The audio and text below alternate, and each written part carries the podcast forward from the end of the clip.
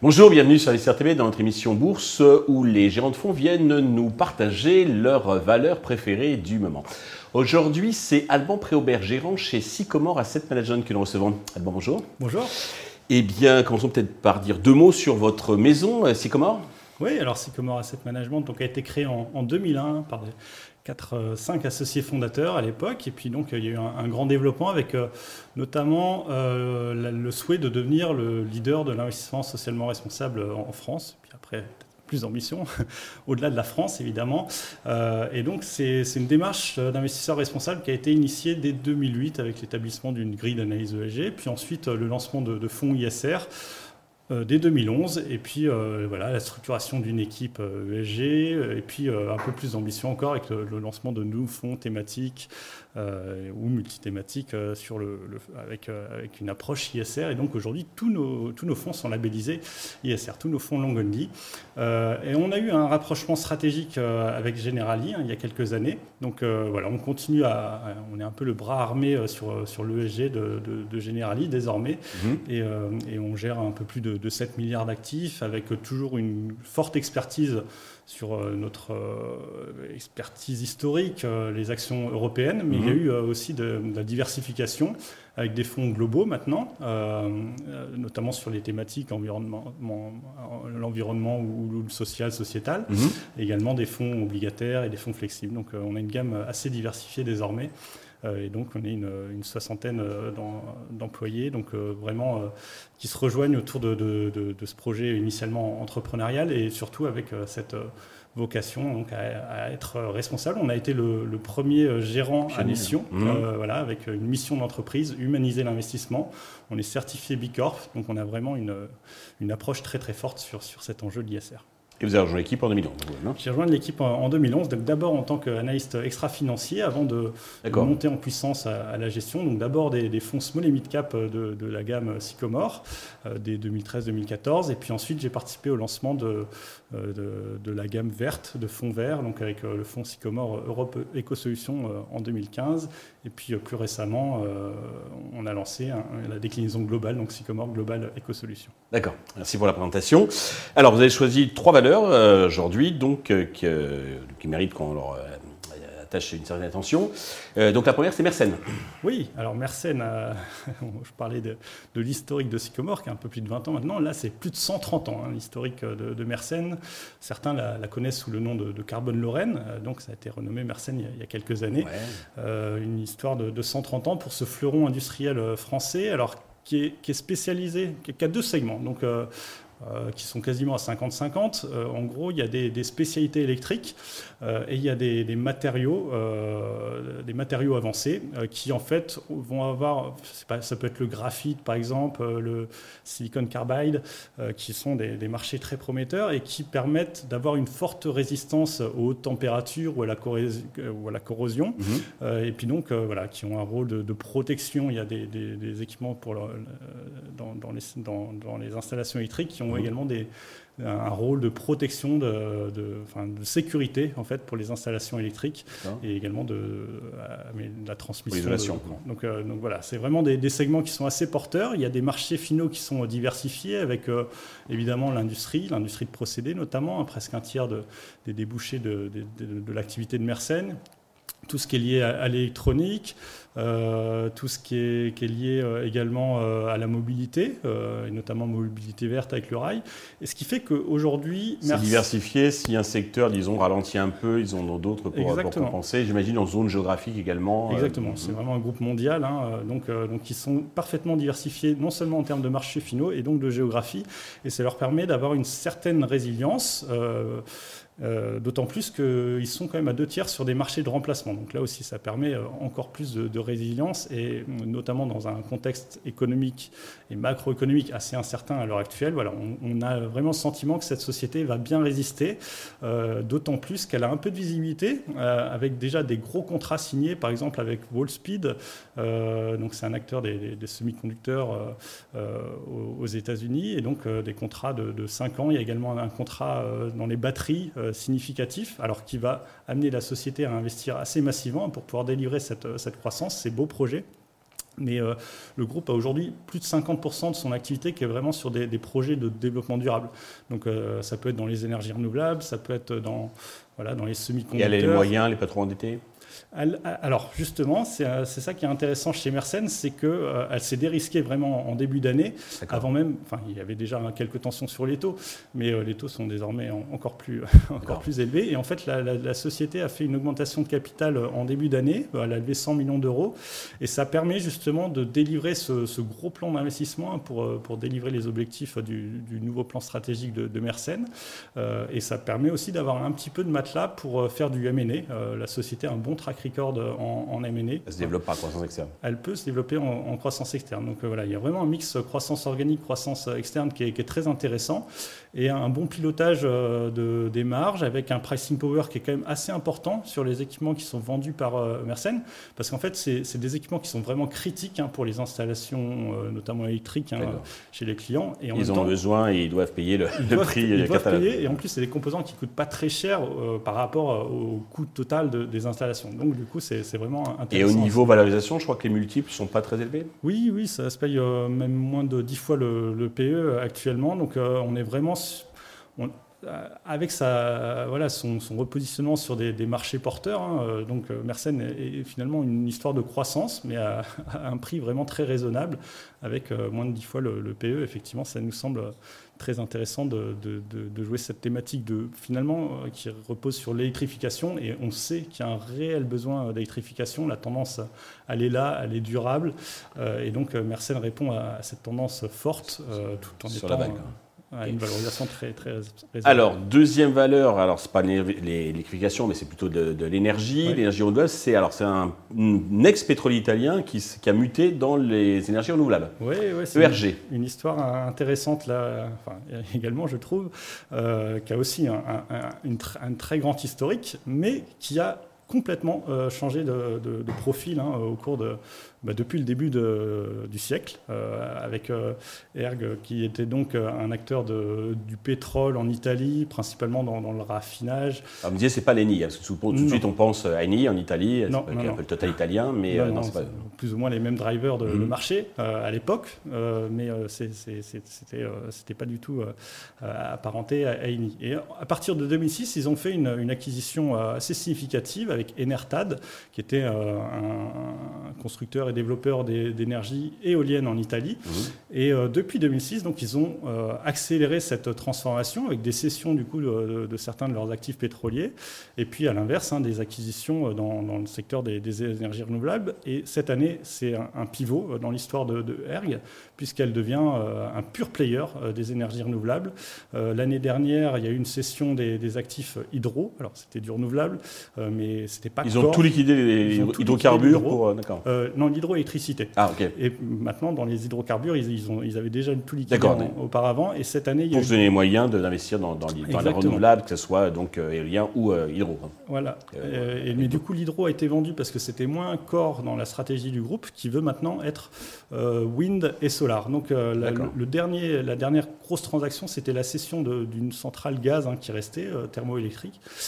Et, et, du coup, ça a été réalisé hein, il, y a quelques, il y a quelques semaines, ça a été officialisé. Donc, pour 200 millions. Donc ça permet d'avoir encore davantage de moyens pour euh, financer les développements euh, du, pipeline, euh, notamment de, la société dans les énergies renouvelables. Et le financement justement donc des, des parcs éoliens, etc., ça coûte assez cher en, investissement. Donc oui, oui, ça coûte cher, mais justement c'est ça qui me semble intéressant chez cet acteur. C'est un des acteurs les moins endettés hein, du secteur des, énergies renouvelables, et on sait que c'est un secteur qui a été très challengé cette année, hein, avec, avec la, là aussi la remontée des taux et la hausse des coûts de financement. Donc là, on est sur un profil qui est, quand même plus sécurisé euh, et, en plus qui est on va dire, un peu moins euh, ambitieux que certains petits acteurs des énergies renouvelables qui sont cotés avec des, plans de développement extrêmement ambitieux. Eux avaient déjà une assise assez solide, hein. ils ont 3 gigawatts déjà de, capacité installée, et ils visent 4,6 euh, gigawatts, je crois, dans leur plan à horizon 2026. Donc ça, ça, nécessite du CAPEX. je crois qu'il y a 2,5 milliards de CAPEX qui... qui, ils se financent par, par ACA, par augmentation de capital ou par endettement Justement, ils n'ont pas besoin de, cette augmentation, de ces augmentations de capital. A priori, normalement, pour délivrer leur plan, pour aller monter à 4,6 gigawatts de capacité installée, ils, devraient rester grâce à la génération de cash flow des, des, installations existantes. Exactement, parce qu'ils ont déjà un parc qui tourne à la différence de certains acteurs qui, qui, sont naissants. Ils sont déjà beaucoup plus matures et en même temps, euh, ils n'ont pas encore cette prime, alors qu'avaient, parce que, encore une fois, ça a nettement corrigé, mais qu'avaient euh, des acteurs pure play des, énergies renouvelables, euh, parce qu'ils n'étaient pas considérés comme un, pure play, ils ne l'étaient pas. Et donc, aujourd'hui, ils n'ont pas encore bénéficié de ce. ils ont toujours une décote de, 15-20% par rapport au, pure play des, énergies renouvelables. Ils ont encore l'image de leur ancienne Exactement. Activité. alors même que pour moi, c'est un, profil qui est beaucoup moins à risque que, que d'autres développeurs d'énergie renouvelables. Et en plus, ils ont aussi l'avantage donc d'avoir une plateforme diversifiée géographiquement. Euh, oui, ils ne sont pas que sur l'Italie. Hein, exactement. Hmm. Forte présence sur l'Italie, mais également euh, des actifs en, Espagne, en France, en Allemagne, Roumanie, etc., Suède.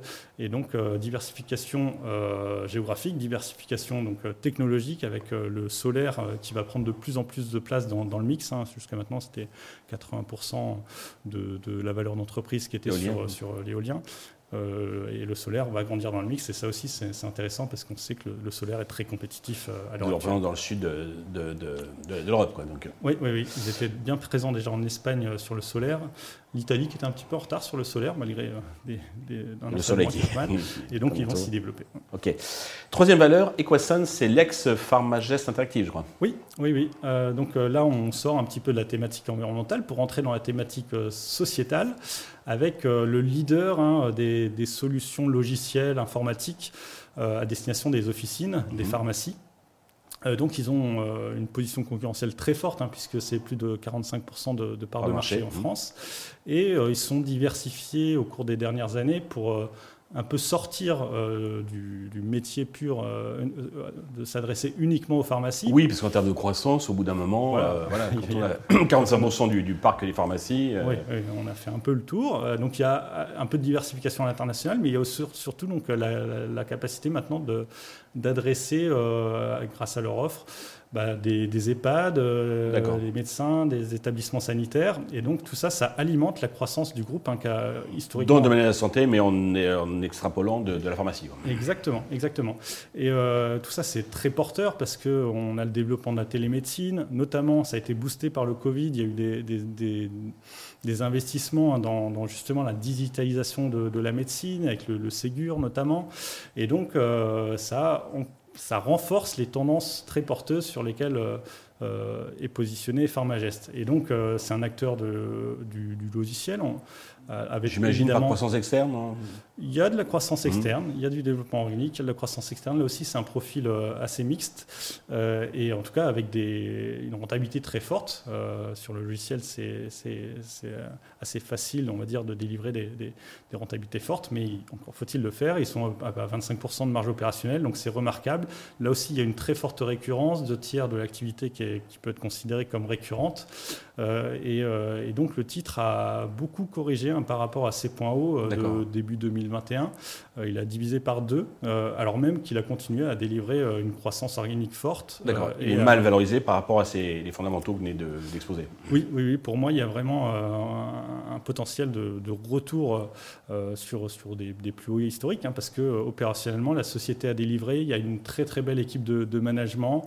on a eu l'occasion chez Sycomore de faire une visite de site, de, leur site près, près de Nancy, où on voit vraiment à quel point l'innovation est, est, clé dans, euh, chez Pharmagest, il y a vraiment une, approche très bienveillante, euh, très entrepreneuriale chez, tous les employés.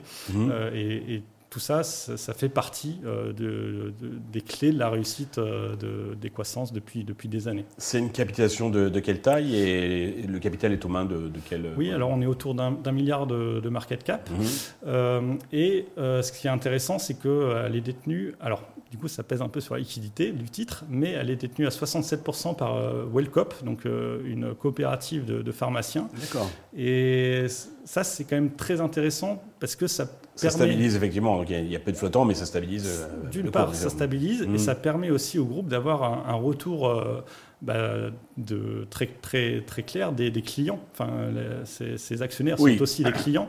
Et du coup, il y a une proximité qui est forte et ça, permet au groupe de savoir quels sont les, besoins, donc, et les évolutions donc, qui, se, qui se dessinent. Exactement. Donc, une grande proximité client et du coup, une satisfaction client qui est évidemment très élevée avec une offre de, grande qualité. Parfait. D'une manière plus globale, générale, comment voyez-vous l'évolution du marché sur les, les prochains mois? Oui. Alors c'est vrai qu'on est dans une période euh, assez compliquée, même si finalement les, plus, les gros indices boursiers sont en hausse hein, depuis le début d'année, mais on a quand même euh, une situation macroéconomique qui est, qui est, un petit peu tendue. Avec, euh, voilà, quand on parle au, management des entreprises, on sent quand même un, assez net manque de visibilité, disons. Manque de visibilité, mmh. ralentissement dans, dans, les prises de commandes, l'inflation qui se calme un petit peu, mais qui reste quand même assez élevée sur l'inflation salariale, par exemple. Euh, donc des marges qui étaient un petit peu au plus haut, qui risquent d'être un petit peu sous pression euh, si, la demande euh, ralentit. Donc on ne s'attend pas forcément à une saison exceptionnelle de résultats sur le Q3, sur, sur la fin d'année également, et des guidances très très ambitieuses pour 2024. Euh, après, voilà, il y, a vraiment un, élément clé, je pense, dans le comportement des marchés, c'est évidemment le comportement des, banques centrales. On a quand même l'impression qu'on est un peu euh, au bout de, cette période de très forte inflation, que ça commence un peu à se calmer, même si là aussi le contexte géopolitique peut à nouveau peser sur la situation, euh, notamment sur le, les prix de l'énergie, avec le, contexte tendu dans, le Moyen-Orient qui pourrait un peu faire flamber à nouveau le prix du pétrole. Mais euh, globalement, ce qu'on attend, euh, c'est euh, un, pivot des banques centrales, alors qui était initialement attendu sur 2023. C'était plutôt le scénario de, fin d'année dernière. Là, maintenant, c'est plutôt mi-2024, deuxième partie de 2024. Mais en tout cas, quand on aura ce pivot des banques centrales, et on, a, on doute peu qu'il finira par arriver, en tout cas, déjà, on commence à sentir un message des banques centrales. Le pivot, c'est baisser les taux. voilà, c'est la baisse. Mhm. Où déjà, une stabilisation fera officielle, enfin voilà, qu'on n'ait plus de crainte de, nouvelles hausses. Ça fera déjà du bien, ça soulagera le, marché. Et ça, je pense qu'on s'en approche. Et à partir de là, on pourra avoir un, net rattrapage, notamment euh, des classes d'actifs qui ont euh, très nettement sous-performé euh, ces, derniers trimestres. Je pense aux small et mid cap. Oui, peut-être. On en reçoit beaucoup de présidents de sociétés donc, dans cette émission ah bourse. C'est vrai qu'elles Alors c'est peut-être un peu tôt pour jouer le rebond des et d'ici la fin de l'année, mais en tout cas, je vois En tout cas, il y aller progressivement. Si on revient sur les small. Exactement. on peut commencer à remettre un petit pied. Et puis 2024, je pense que ça peut être une année de fort rebond pour les small mid cap qui ont euh, un niveau de valorisation en, en absolu et en relatif extrêmement attractif. Euh, ce qui du quasiment jamais vu. Euh, également sur la thématique green, euh, alors je pousse les stratégies sur lesquelles je suis, mais, j'en suis vraiment convaincu. Là aussi, historiquement, on a toujours eu une prime sur les, valeurs vertes, hein, bien positionnées sur la transition écologique énergétique. Et aujourd'hui, on voit que notre univers d'investissement green, il se paye avec une décote par rapport au marché en général, ce qui semble assez contre-intuitif, hein, parce qu'on va avoir une croissance des résultats plus forte, ben, soutenue par... Sur le green, il faut peut-être faire le tri, parce qu'on va dire il y a les vrais green et puis celles qui sont euh, façades de green. Oui, bien sûr, bien sûr. Euh, mais c'est vrai que euh, bah, chez Sycomore, on a une métrique qui s'appelle la NEC, qui nous permet justement d'évaluer les, les, modèles économiques les, les plus vertueux hein, sur les enjeux environnementaux. Et, donc tout, tout, ce, qui est, ce qui a un impact environnemental positif selon nous, aujourd'hui, a une décote qui, qui, nous semble totalement injustifiée. Et, donc là aussi, un contexte de, de stabilisation de euh, sur, les, sur les taux de, permettrait peut-être de, relancer la dynamique sur, les énergies renouvelables, sur des sociétés de, forte croissance euh, notamment, et aussi calmerait un petit peu le, euh, marché de l'immobilier, de la nouvelle construction qui va être bah, qui est compliqué sur 2023, qui sera compliqué sur 2024, mais qui pourrait peut-être rebondir au-delà. Et là aussi, il y a des belles idées à aller chercher sur les matériaux de construction, d'isolation, d'efficacité énergétique, pour les, là je ne parle pas pour, l'année à venir qui va être compliquée, mais pour la décennie euh, à venir. Et bien, vous viendrez nous parler peut-être de cette thématique, effectivement, qui est, très, euh, très intéressante, qui constitue à mes yeux une, opportunité. Alban, merci pour ce partage d'expertise et de connaissances. Merci à vous. Merci à tous de nous avoir suivis. Je vous donne rendez-vous très vite sur Investisseur TV avec euh, bah, un nouvel invité qui viendra nous partager ses convictions, ses, valeurs, ses thèmes, son, son expertise, ses connaissances.